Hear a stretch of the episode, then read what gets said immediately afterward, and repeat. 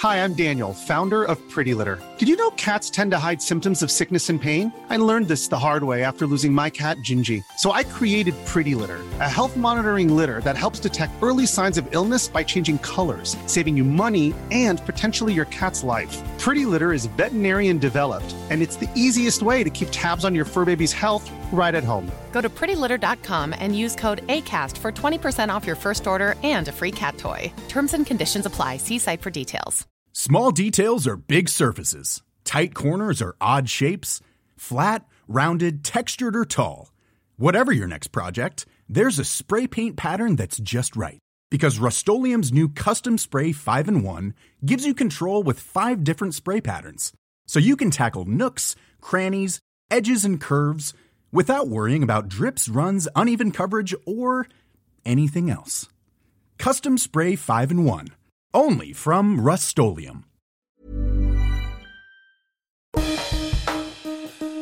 Hello and welcome to Culture Lab from New Scientist Podcast. I'm Christie Taylor. This is the show where we feature science adjacent and science influenced stuff in the world of arts and culture. This week, TV columnist Bethan Ackerley speaks with the naturalist Chris Packham. His new television series is about the history of our planet and it begins airing next week.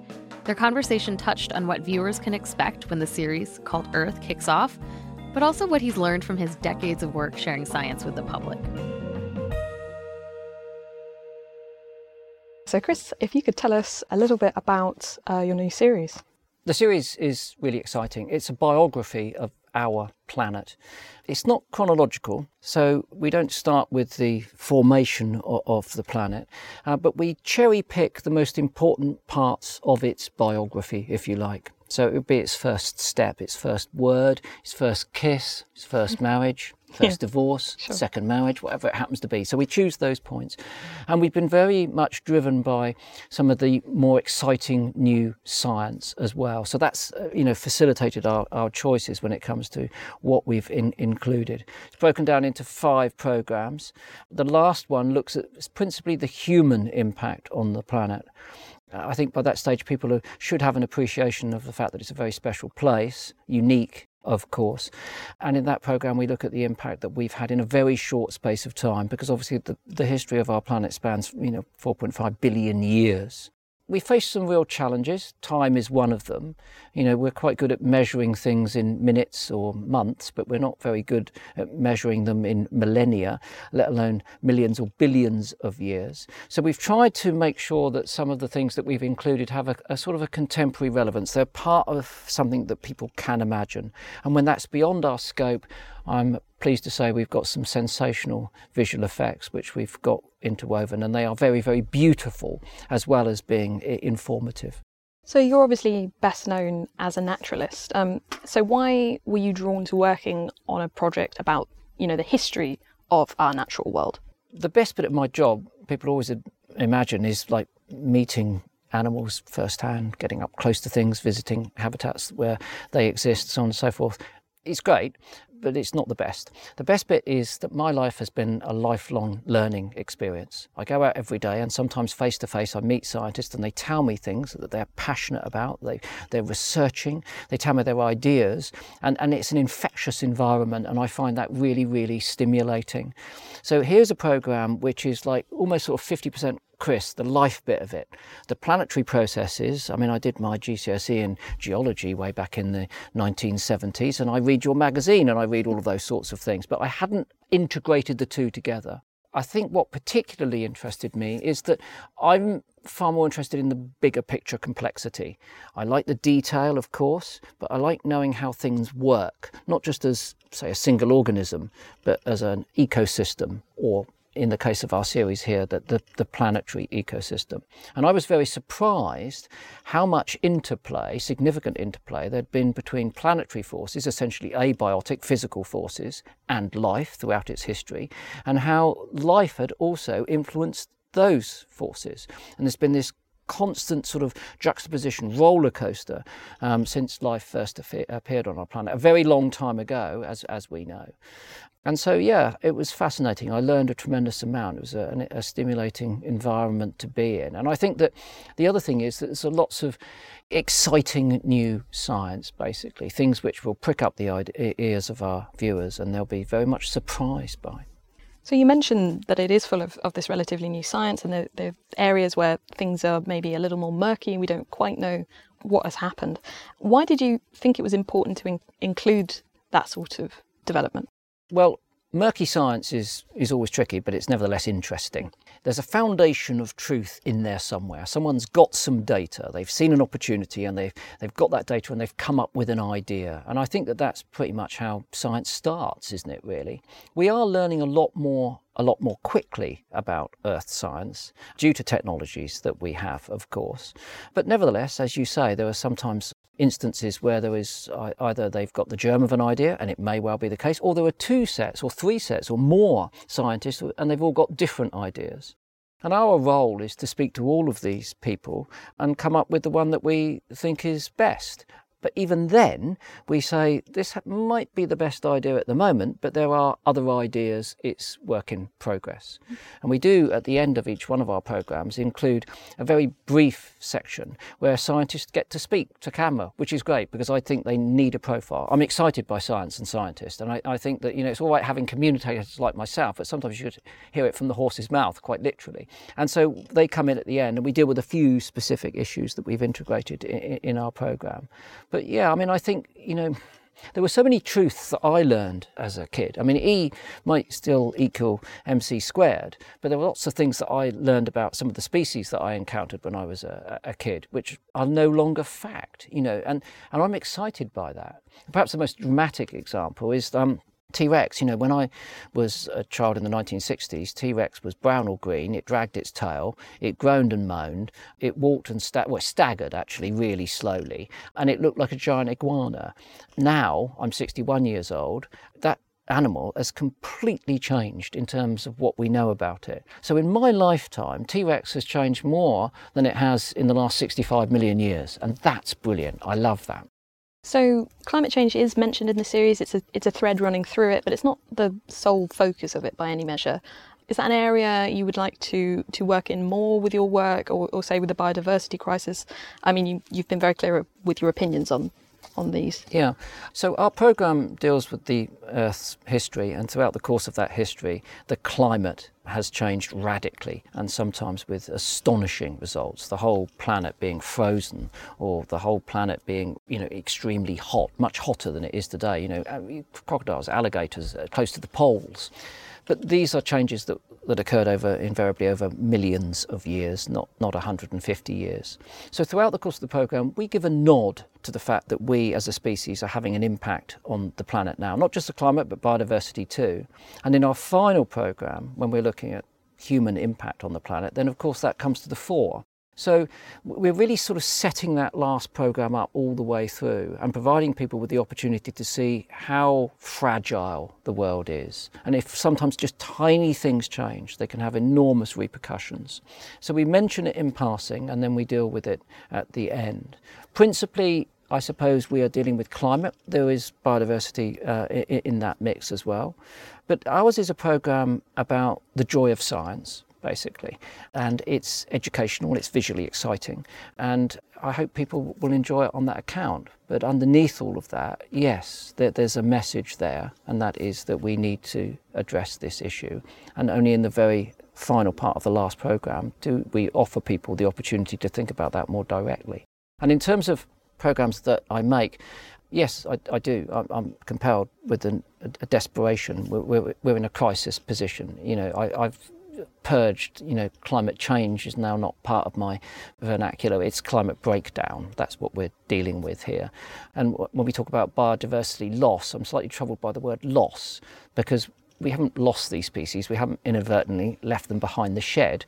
We've destroyed them or we've destroyed their habitats. So it's not a six mass extinction event that we're precipitating, it's a mass extermination event. And I think we have to be more precise about our language in that sense. So I think there's space for more programs which ask people to do it to address those things head on. But the fuel to get people to want to do that is that they have to have an affinity for it. And what our series here is about is getting people to have an affinity for the most wonderful planet anywhere because it's the only one we know that's got life on it. And the fact that it's got life like us on it is astonishing, absolutely astonishing. And surely that alone suggests to people that we can't blow it. We've got to get things right at this critical time. Hi, I'm Daniel, founder of Pretty Litter. Did you know cats tend to hide symptoms of sickness and pain? I learned this the hard way after losing my cat, Gingy. So I created Pretty Litter, a health monitoring litter that helps detect early signs of illness by changing colors, saving you money and potentially your cat's life. Pretty Litter is veterinarian developed, and it's the easiest way to keep tabs on your fur baby's health right at home. Go to prettylitter.com and use code ACAST for 20% off your first order and a free cat toy. Terms and conditions apply. See site for details. It's that time of the year. Your vacation is coming up. You can already hear the beach waves, feel the warm breeze, relax, and think about work. You really, really want it all to work out while you're away. Monday.com gives you and the team that peace of mind. When all work is on one platform and everyone's in sync, things just flow wherever you are. Tap the banner to go to Monday.com.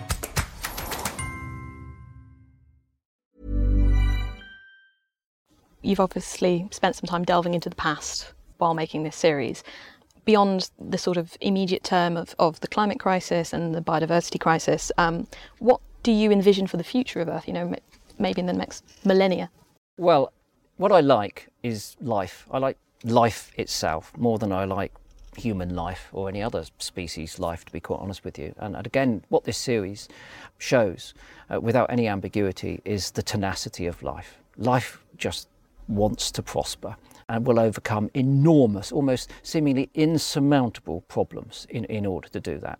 It's so hard to extinguish all life. Yes, we've had mass extinction events, but something's got through and it will get through again. So, whatever we do to this planet, what is most heartening to people like myself is that there will be another chapter in this remarkable history. And there will be new species, maybe completely different. When you, and again, when we look back through our five programs at the way that you know species composition has changed uh, and species have come and gone, not just individual species, but the very structure, if you like, the simple structure of those environments and ecosystems is so radically changed that I would, you know, give anything you know, to be able to have a time machine for an afternoon and go far into the future to see what comes next. Because whatever happens, something will come next.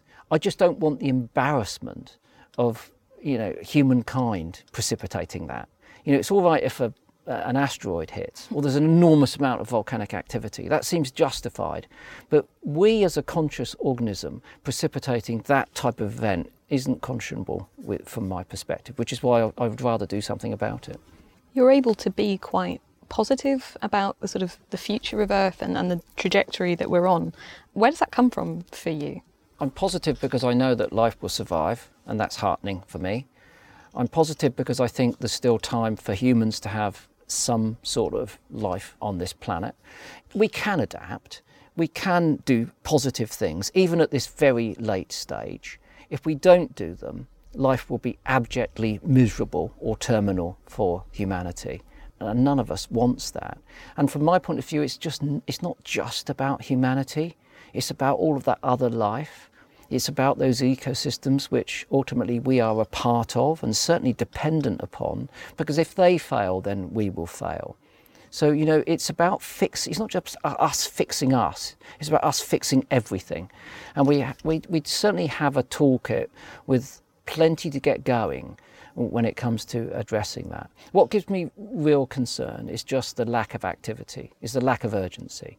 I'm kind of hopeful outside of that. What depresses my hope is the fact that this message is not new. It's been featured in your magazine for goodness knows how many years, goodness knows how many issues, and we're still not doing enough rapidly enough to address those. One of the covers of your recent magazines is 1.5's gone, now, I remember 155 being a viable goal. That wasn't that, that was tens of years ago, not hundreds or millennia, but tens of years ago, and we failed to do that. And I, I'm not happy with that. I feel guilty that I've failed, you know, to, to motivate people to make that difference. So this is a time where we really do have to step up. You know, we've got to watch the program, generate that affinity. You know, uh, read your magazine to you know to update the science, and then we've got to act. We've actually got to do something to make a difference, and that's what's missing at the moment. Everything else, well, not everything, but a lot of other things are there in place. It's just that desire to act that's missing. So being able to work outside of uh, your your principal area of you know the natural world as as we see it today, what was the most edifying thing that you you got from that experience? I think for me, entirely selfishly, it's about those little things that tickle my fancy, you know, which stimulate a sense of um, romance. I think, you know, it's going to be controversial, but I think romance has a role to play in, in science, you know. So, in, to the extent that for me, science has always been the art of understanding truth and beauty. And the key words apart from science in there are art, truth, and beauty. And sometimes, therefore, when I see something which is just quintessentially beautiful, I can find that as stimulating as something that, which is artistic or scientific. And I don't feel bad about that. Uh, for me, it's a fuel. And there were a couple of times in the in the program, and I just f- touched something, fossils, meteorites, something like that, you know. And all of a sudden, you know, something which is completely intangible, the idea of the other side of the universe, pretty intangible. But then you've got a bit of it in in your hands, I mean, I just really light up with that sort of stuff. We one, in one of the programs we had a, a, a, fossil, and it had one of the very first flowers. Um, and it, I mean, it was an inconspicuous little mote on a piece of uh, rock from North America. I just sat there waiting to do the filming, and I was just looking at it, and there's all these fabulous flowers around us where we were filming. This is one little, st- you know, cross-shaped flower stuck in that rock, but the importance of that evolutionary development was utterly overwhelming, you know. And the fact that you could sort of touch it with your well, not it, but you know, touch that that mark with your finger. I, I, find those sorts of things, you know, aside from the excitement I get from new discoveries, uh, I, I find those sorts of things incredibly uplifting, basically. Do you think if people have a greater understanding of how the sort of natural features around them have formed and on these sort of grand geological timescales, do you think that will help them have a, a greater sense of urgency when it comes to things like the climate crisis? Things that are desired not to lose. Well, I hope that what they see in our program is that those things are, are largely impermanent. I mean, I think that one of the problems is people look at a mountain and they imagine the mountain has always been there. I mean, when I say always, I mean millions of years billions of years, and they think it, will always be there. But of course, it, it's new. You know, most of our surface is, is, is, is relatively new, certainly in, in, terms of its topographical shape, even its geographical whereabouts. And we, we deal with two supercontinents in our, in our series. You know, we've got Pangaea and, and Rodinia. And the lack of permanence and the fragility is another thing I think people need to take away from, from this series. The wonder and the singularity of this, you know, remarkable place, but also the fragility and, and the and the impermanence. We, we've just been here for a tiny amount of time in this remarkable history, and we ought to appreciate that a lot more than, than we do, I think. Which of the episodes were you most interested in working on? You you go from some various different points in the history of Earth. Uh, you jump between them. How did you formulate how you were going to split those up? We took the, the biggest, most impressive ideas that we could back up with good science as a starting point, and we could have done a lot more about the very ancient Earth, billions uh, of years. But we've concentrated, I suppose, more on the on the relatively more you know, contemporary, but still millions of years end of, of things. And we're very keen to, you know, get that mix of life and the abiotic planetary factors involved. And of course, although life appeared very early on in the Earth's history, it was kind of stuck for, for a long time, not doing very much.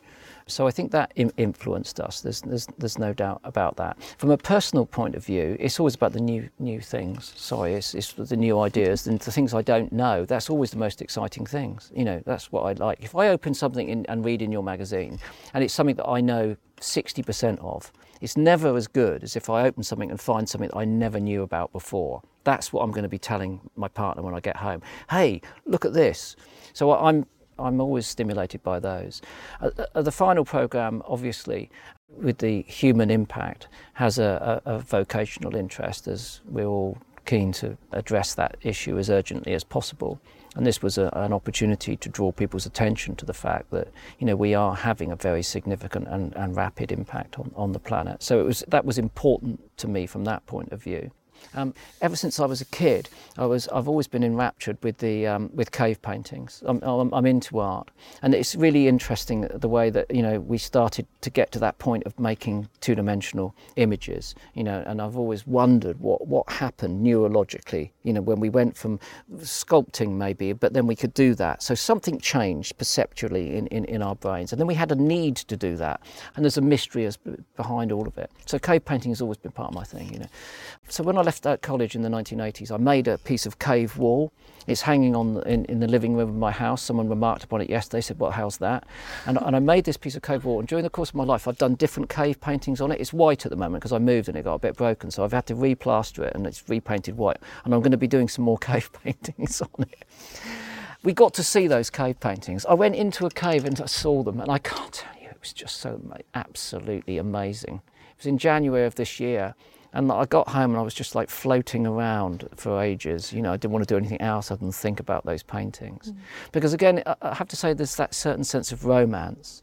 You know, standing there in the dark, deep inside a mountain, where 13,000 years ago, another human that looked exactly like we do, you know, was in there making those beautiful drawings, was just sensational and perfect for us to choose as a, a, very iconic moment when it came to humans changing what they were capable of and how that would have an impact on the modern world. Thank you so much. That's yeah. beautiful and what a lovely note to end it on. Thank you. That was our TV columnist Bethan Ackerley talking to naturalist Chris Packham about his new series about the history of planet Earth. Thanks for listening to this episode of Culture Lab from New Scientist Podcasts. I'm Christie Taylor. If you enjoyed this, subscribe to our feed so you don't miss other great interviews like this. Bye for now.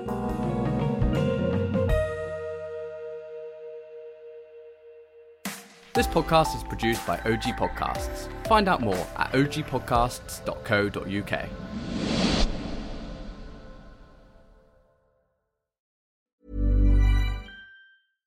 Even when we're on a budget, we still deserve nice things. Quince is a place to scoop up stunning high end goods for 50 to 80% less than similar brands. They have buttery soft cashmere sweaters starting at $50, luxurious Italian leather bags, and so much more. Plus, Quince only works with factories that use safe, ethical, and responsible manufacturing. Get the high-end goods you'll love without the high price tag with Quince. Go to quince.com/style for free shipping and 365-day returns.